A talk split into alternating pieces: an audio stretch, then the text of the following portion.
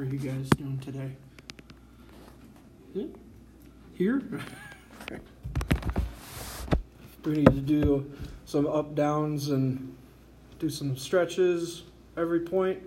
Stay awake, right? I think that would help me too, right? that was a good long day for everybody yesterday, right? Yeah, it was. It was for us too. So, uh, well, thank you all for being here today as we as we gather. You know, we get to gather and give thanks. We get to you know gather next Sunday and and take partake of communion and and fellowship with one another and live live life, right? You know, as believers, we're called to to share life together and to come and, and open His Word together. So at the as we come to this week, we're at the end of our study of the Gospel of John, chapter 11. And what really sticks out at the end of this chapter is the surprising lack of awe. Um, after a huge miracle, you know, awe is defined as a feeling of reverence, respect, mixed with fear or wonder. And what we uh, see in today's text is the, the people's reaction to the resurrection of Lazarus. And it is um, a lack of awe. You know, as I as I thought about this and studied, you can see that this isn't an isolated incident in the Bible. In fact, these uh, these incidents are found throughout the text of Scripture. Uh, from the fall of humanity in the garden as they walked with God, uh, to mankind's even uh, final rebellion against a physical kingdom and a physical ruling uh, Jesus in the book of Revelation. Know, the problem, the, the main problem that humanity faces at any chapter is sin. Pride wells up. You know, uh, we talked about boasting today. You know, we live in a culture of boasting, and uh, how do we how do we deal with that? Well, the antidote is is love, right? Well, the solution to pride and the solution to sin is realizing and recognizing who the Lord is, and realizing and recognizing that He alone is in control. Not an easy task, you know, on a tired Sunday morning. But Isaiah asks this Have you not known? Have you not heard? The Lord is an everlasting God, the creator of the ends of the earth. He does not faint or grow weary. His understanding is unsearchable, it states. And that we would know who the Lord is, that we would know that He is the everlasting God. Now, he is the creator who has formed and framed the heavens and the earth to the ends of the earth, as Isaiah puts it. He doesn't lose strength, he doesn't grow faint. He's not asleep at the wheel. He has all understanding. And that we would be in awe of him and know who he is. And Paul states this to the men of Athens upon Mars Hill, their you know, Acropolis. He's talking to the elders and elites, and he says this about God the God who has made the world and everything in it. Being Lord of heaven and earth, does not live in temples made by men, nor is served by human hands, as though he needed anything. Since he himself gives to all mankind life and breath and everything, he has made from one man every nation of mankind to live on all the face of the earth, having determined allotted periods and their bound and the boundaries of their dwelling places, that they should seek God, and perhaps feel their way towards Him and find Him. Yet He is actually not far from each one of us, For in him we live and move and have our being, as even some of your own poets have said, for we are indeed his offspring. Being then God's offspring, we ought not to think that the divine being is like silver or stone, sorry, gold or silver or stone, an image formed by the art and imagination of man.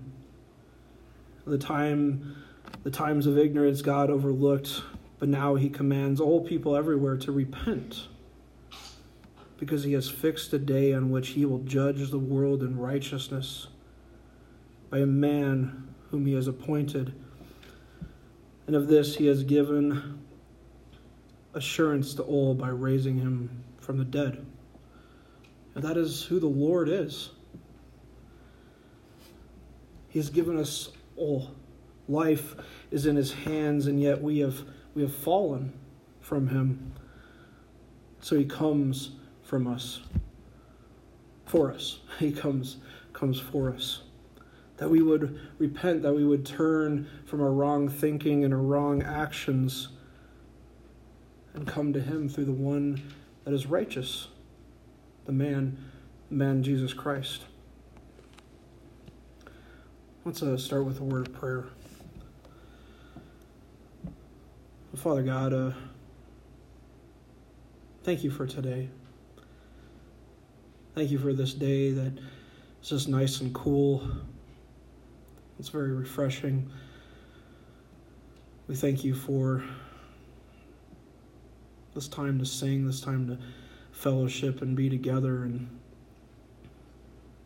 Lord, we thank you for all the blessings that you have given us.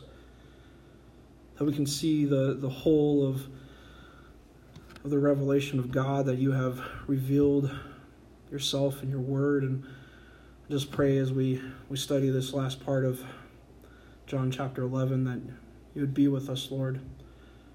Give us understanding and insight to the text. Help us to understand who you are and what you have done for us. Help us understand our, our hearts. And Lord, as we you know, struggle with, with different things,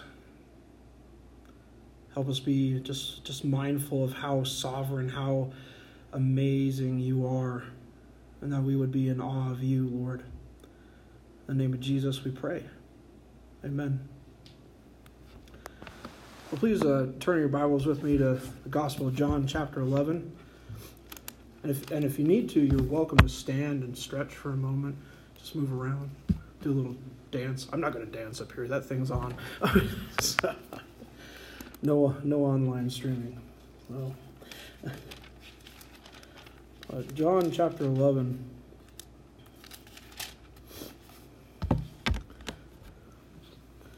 Verses 45 and through 47.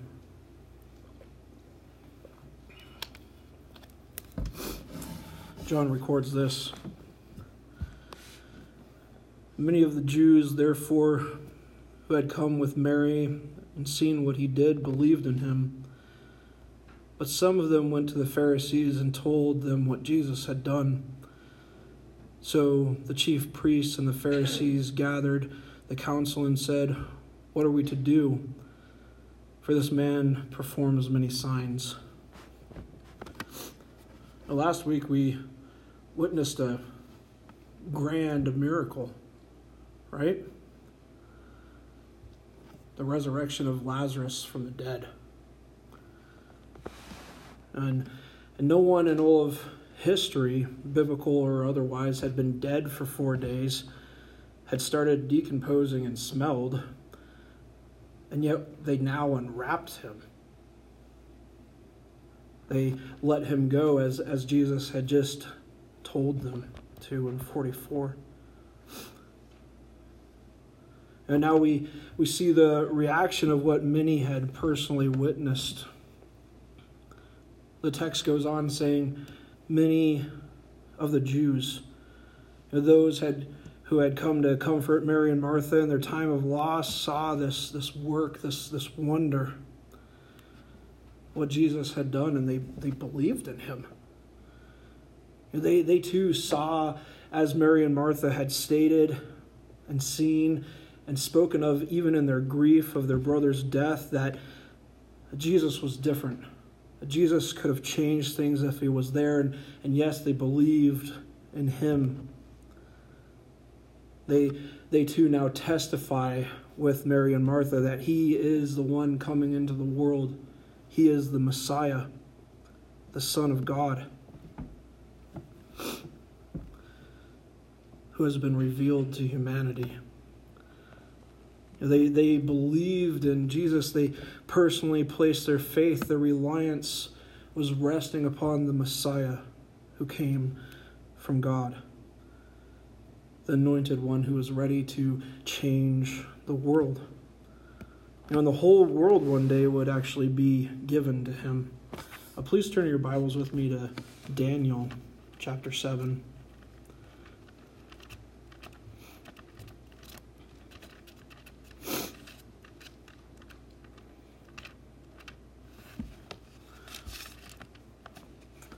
Daniel chapter 7.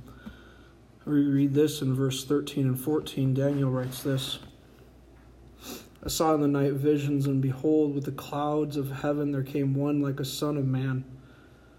And he came to the Ancient of Days and was presented before him, and to him was given dominion and glory and a kingdom that all peoples, nations, and languages should serve him.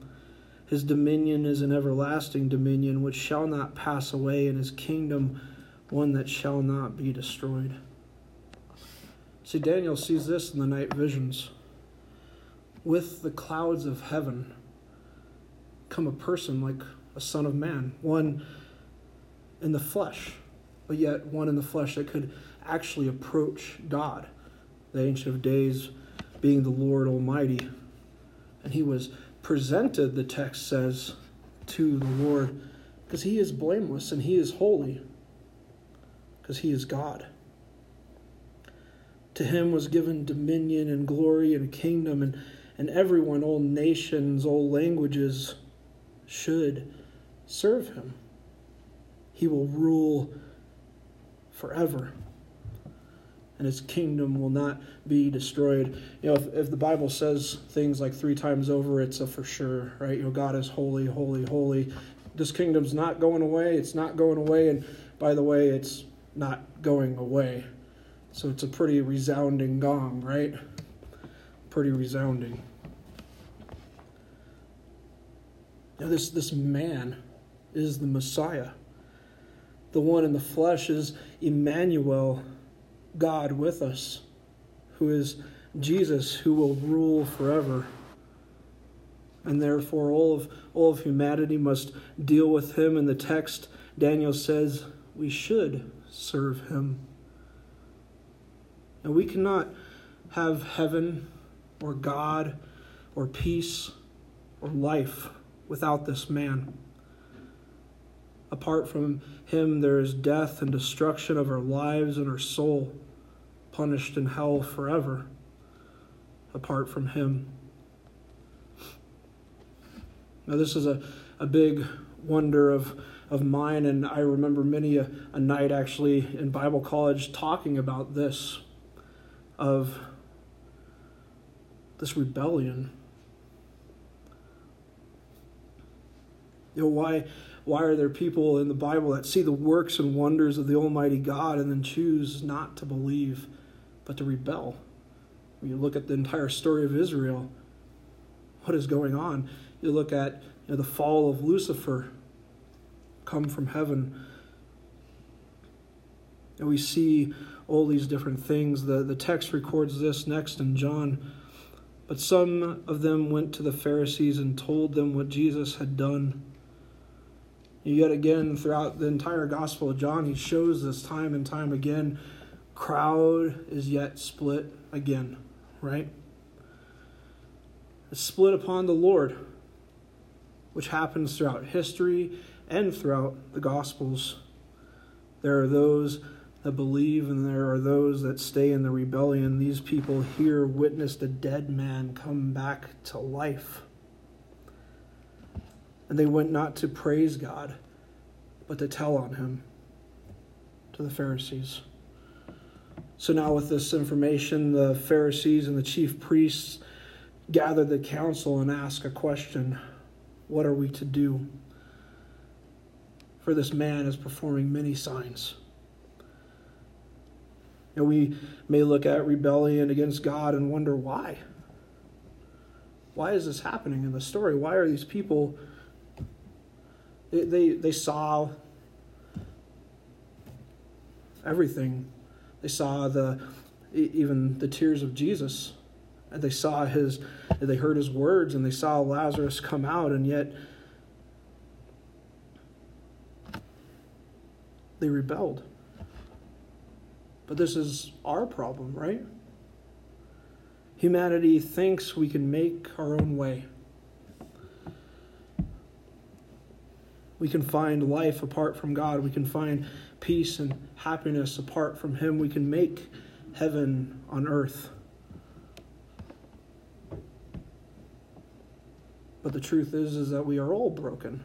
And we all live in a broken world because we did not listen to God.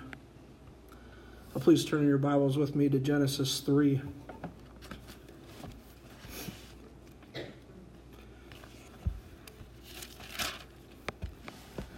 Genesis 3, uh, verses 1 through 7 tell us this. Now the serpent was more crafty than any other beast of the field that the Lord God had made. He said to the woman, Did God actually say, You shall not eat of any tree in the garden? And the woman said to the serpent, We may eat of the fruit of the trees in the garden, but God said, You shall not eat of the fruit of the tree that is in the midst of the garden neither shall you touch it, lest you die. But the serpent said to the woman, You will not surely die, for God knows that when you eat of it, your eyes will be open, and you will be like God, knowing good and evil. So when the woman saw that the tree was good for food, and that was the and it was a delight to the eyes, and that the tree was be to be desired to make one wise, she took of its fruit and ate and she also gave some to her husband who was with her, and he ate. Then the eye, then the eyes of both were open, and they knew that they were naked, and they soon sewed fig leaves together and made themselves loincloths. This is where it all began. The rebellion starts with a simple question the serpent asked the woman, Did God actually say? See, we believed a lie, and we went down the wrong path. We did not believe God, but broke the commandment, and our eyes were open to both good and evil. Isaiah says it like this We all, like sheep, have gone astray. we have turned everyone to his own way and the Lord has laid on him the iniquity of us all.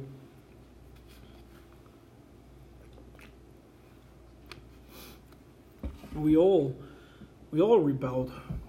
We all went astray thinking we can make it, we can figure it out. But the truth is mankind has lost its way. But the Lord comes and laid on him the iniquity of us all. Isaiah speaks of a suffering servant. And the Lord says this in Genesis several minutes after the fall. I will put enmity between you and the woman, and between your offspring and her offspring, and he shall bruise your head, and you shall bruise his heel. And there is an offspring born of a woman who comes to destroy death, who comes to deal with our fall. And he shall be bruised, but in that he will crush the serpent's head. And please uh, turn back into your Bibles to Gospel of John, chapter 11, with me.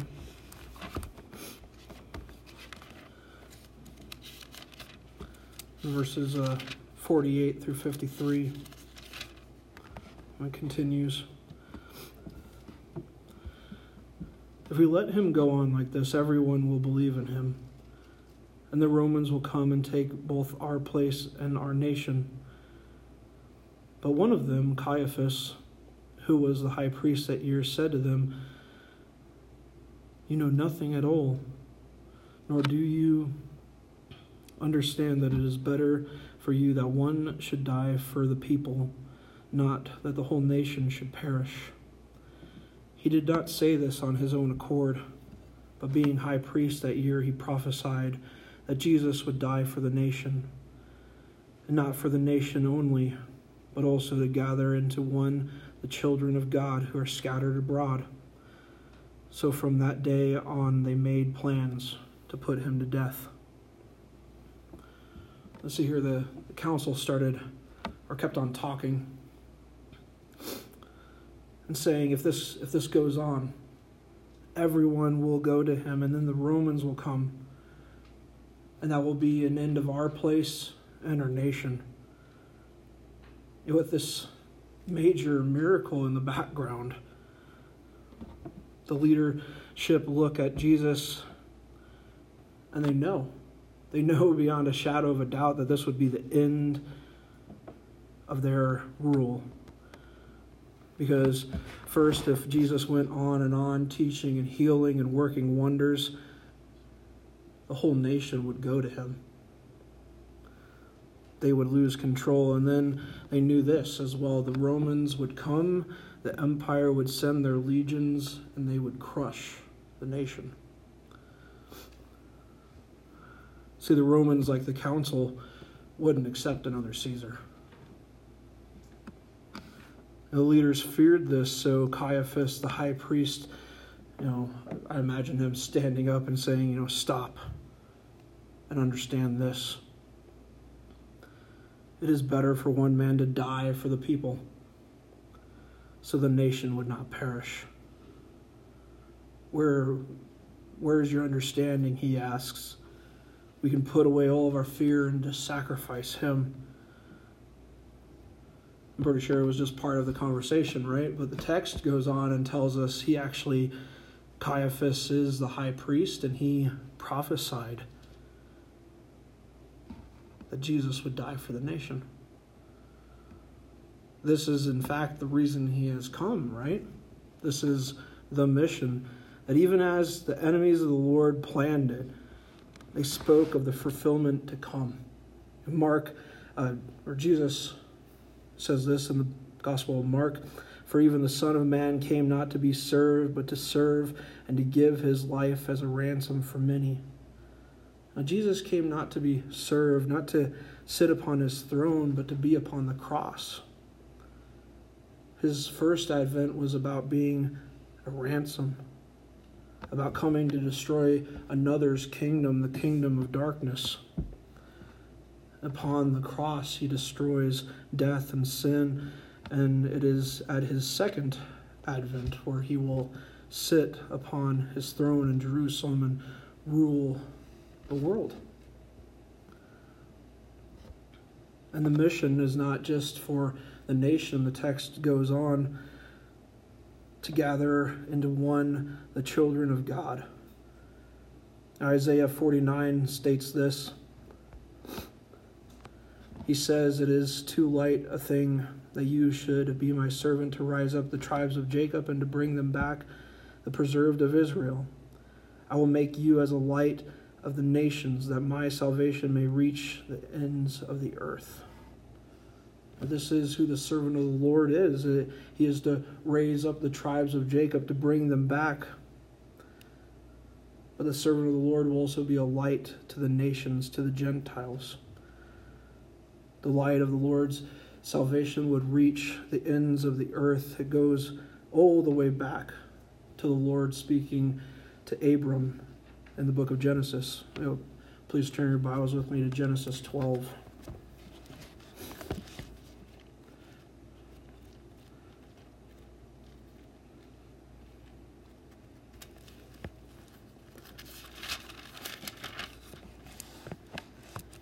Uh, Genesis 12, 1 through 3 records this as the Lord calls to Abram, the man who would later become Abraham.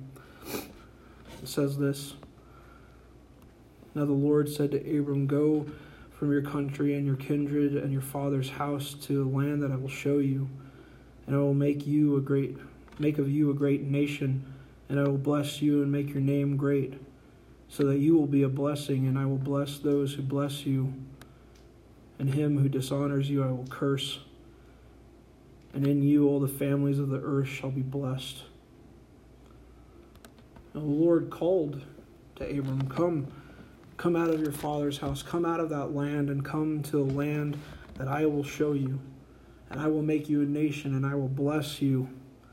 And I will make your name great, so you can be a blessing. See, the Lord states that he will bless those that bless Abram, and he will curse those that curse Abram. And then he states this that throughout through Abram all the families of the earth will be blessed. Well, how is that? Is through this line, it's through these people, it's through this nation where we can zone in and see there's the Messiah. The Messiah will come from them, that the salvation of the Lord will shine for all to see. You know, this goes hand in hand with what Jesus says to his followers in Acts. But you will receive power when the Holy Spirit comes upon you and you will be my witnesses in Jerusalem and all of Judea and Samaria to the ends of the earth. See, the, the church, the saints, the body of Christ, we who have believed in, in Christ are sealed with the Spirit. We have this power to proclaim Him, to be witnesses of what He has done and who He is in our Jerusalem, in our hometown, in our Judea, maybe our, our region or our state, in our Samaria, maybe somewhere where we have to work on cultural differences. That's when I hear Samaria, I listen, you know, Jews are listening, right? And that's a cultural difference to them.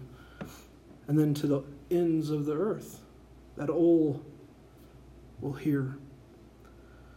Now, here after the resurrection of Lazarus by Jesus the Messiah, the, the leaders of Israel started planning to put the Lord to death. They are coming to fulfill prophecy, prophecy of the suffering servant of the Lord come to die for all of humanity. Well, the Gospel of John, chapter 11, goes on. Verses 40, uh, sorry, in verses 54 through 57, John records this. Jesus, therefore, no longer walked openly among the Jews, but went from there to the region near the wilderness, to a town called Ephraim. And there he stayed with, his, with the disciples. Now the Passover of the Jews was at hand, and many went up from the country to Jerusalem before the Passover to purify themselves. They were looking for the they were looking for Jesus and saying to one another as they stood in the temple, "What do you think? That he will come to the feast at all?" Now the chief priests and the Pharisees had given orders that if anyone knew where he was, that he should let them know so that they might arrest him.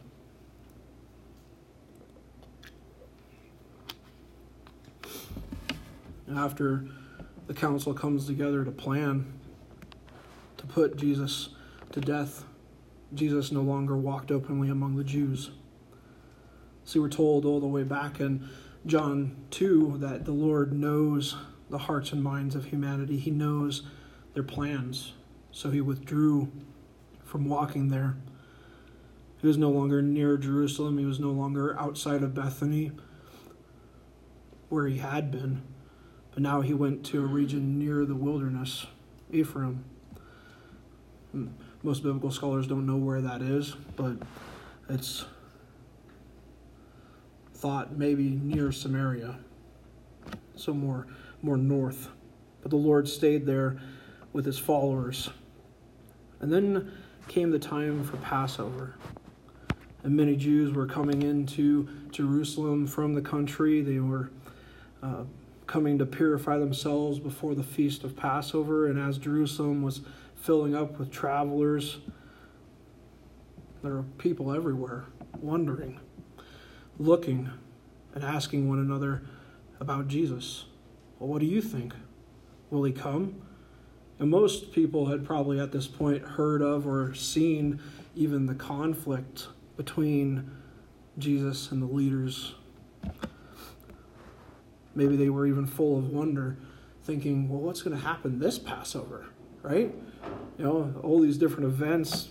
They're hearing of a resurrection. Maybe even some had seen it. As they spoke to one another, the text went out, the alert system sounded, the bulletin came out, wanted the location of Jesus. You know, the chief priests and Pharisees now waited for someone to give up the location of the Lord so that they could move in and arrest him. Now, this shows us the plans of men, right? Plans to arrest, plans to come and worship and to purify oneself, plans to, to feast. We all have plans, right? Plans for a nap. Woo! and plans to eat after this, right? See, I waited until point three to mention food today. You're welcome. you know, we all want to have a restful afternoon, maybe read a book, maybe come and watch a movie. Ah, it's an honest plug, right? Come, come. it's good. It is a good movie. And we see this trap being set by the religious leaders, a trap that will be used, but it fails to accomplish their goals. Uh, please turn in your Bibles with me to Matthew chapter 21.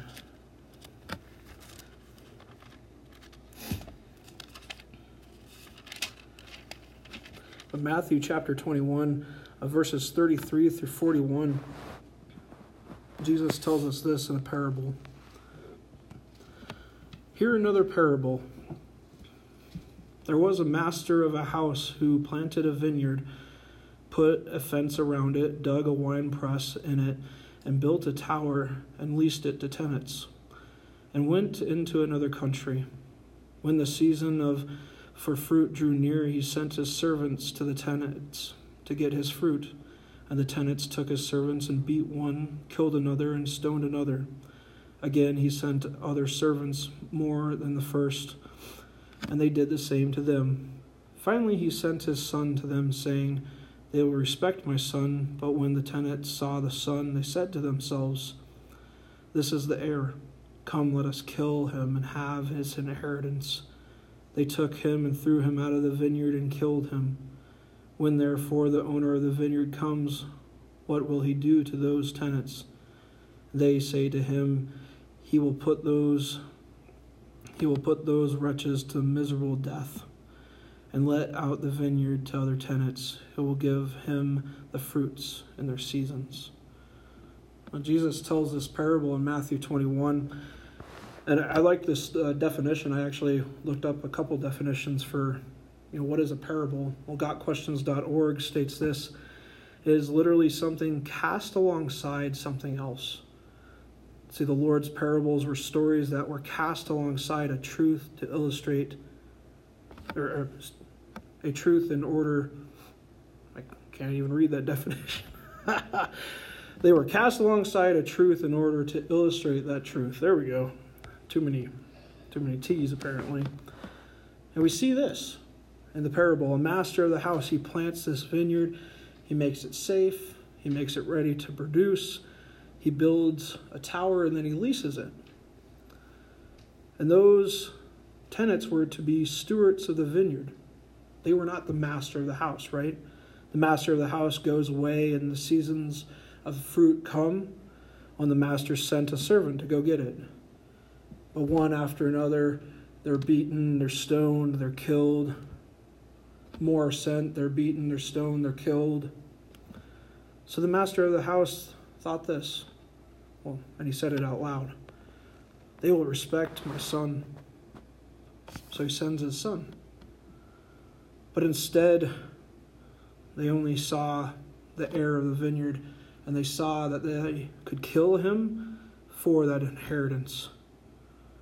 And therefore, the owner, the master of the house, would come and put those wretches to death and give the vineyard to others. Now, the truth of the vineyard parable shows us Israel's religious leadership's heart, that they were in it for the inheritance, not for the master of the house. Their, their heart was about their domain. They wanted to be the master. And therefore, as we see throughout the Gospels, they stand against the Son and they stand against the Father because they wanted what was not theirs. They had plans, right? They had desires. But doesn't all of humanity? Now turn with me in your Bibles to Psalm chapter 2.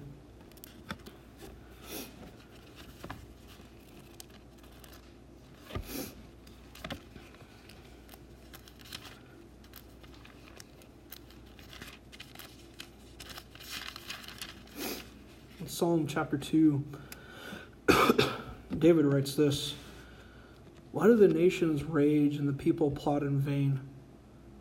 The kings of the earth set themselves, and the rulers take counsel together against the Lord and against his anointed, saying, Let us burst their bonds apart and cast away their cords from us.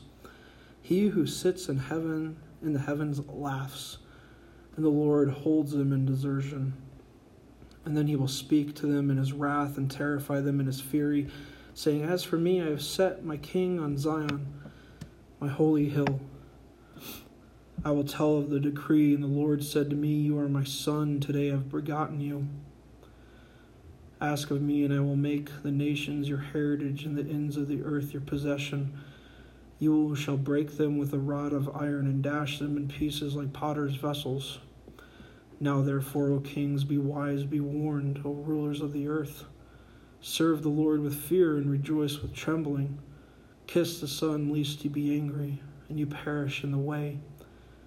For his wrath is quickly kindled. Blessed are those who take refuge in him. Now, the world has plans. Humanity has its plans, but you know, the nations and the people Psalm says, Psalm chapter 2, Psalm 2 says, they plot in vain, right? It's stated right from the get go. See, our, our evil, our sinful desires will fail and fall. Even right here, it's stated that even the kings, the rulers of the earth, the rulers will, will come together and will let us stand against the Lord and against his Messiah. Let us cast away their cords. I love the reaction of God here. He laughs and he sits in heaven. He sits.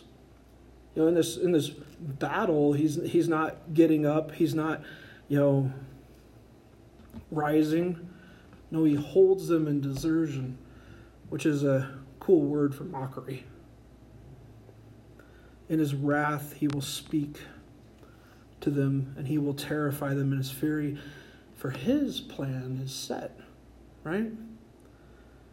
I was listening to a, a pastor this last week, and he was talking about all the fears. You know, people fear a, a world of 1984. People fear a world of Fahrenheit 451, and you know, good dystopian, tyrannical books. They're good reads, um, but you know, we fear that. And he's like, why, why do we fear that? we, we know the Lord's plan. We know He sits on His throne. We know He will come and rule and reign. And it was just a good light bulb moment of like, oh, yeah, we don't have to fear that. No matter what happens, you know, is it well with our soul because we know who the Lord is. That His King will sit upon Zion and He will rule and reign from His holy hill. You know, the unique Son, Jesus will rule. And he will break rebellious nations and rebellious people with a rod of iron. Right now, he, he humbly calls, he, he says, Come to me, all who are weary and heavy laden, and I will give you rest. No matter our fears or our you know, trials or whatever is going on, his yoke is easy. And we are to serve the Lord with fear. We are to serve Him with joy, and then we're to serve Him with, with trembling. Those three in our minds don't really go together, right?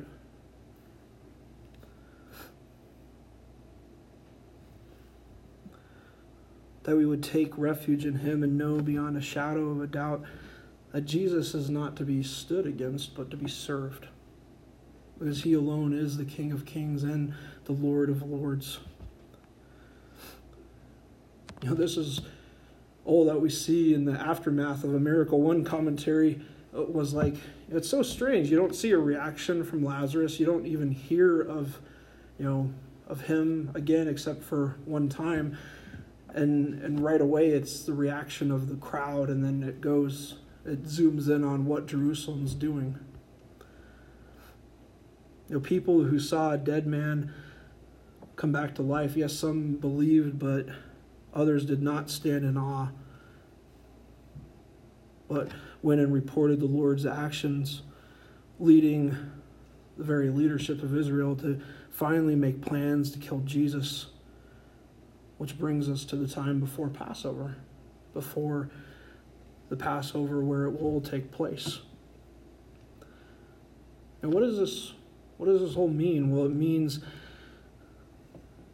the truth of who God is, the truth of who the Messiah is, the truth of what they have done can be very clear, but not accepted. It means this it means that the plans of God will go forward, they will come into fulfillment. And it means that we who trust in Him can rest because He is always true. You know, this applies firstly to our hearts. You know, and asking the question is is our faith personal? You know, Proverbs says this the fear of the Lord is the beginning of knowledge, and fools despise wisdom and instruction. It's a good question. You know, do we fear God more than anything else?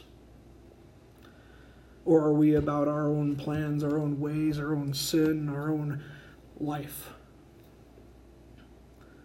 Do we see who the Lord is? Do we see that He is upon His throne? Or do we despise this wisdom and instruction? See, it is very personal that we would deal with the Lord, that we would kiss the Son. It applies to our minds. Do we stand in awe and wonder of the Lord, whether it be that oh, resurrection of Lazarus? or just how creation works, how it's sustained, how it comes together. Do we stand in wonder of who our King is? It applies to our souls. Do we rest, like truly put all of our weight upon what He has done for us? Uh, thankfully, as as the verses continue, and you know, and we see that He is a light to all nations, that includes all of us.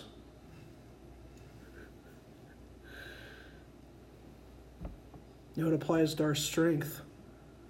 Do we use our strength, our life, to the Lord? And Paul says this so whatever you eat or drink, whatever you do, do all for the glory of God.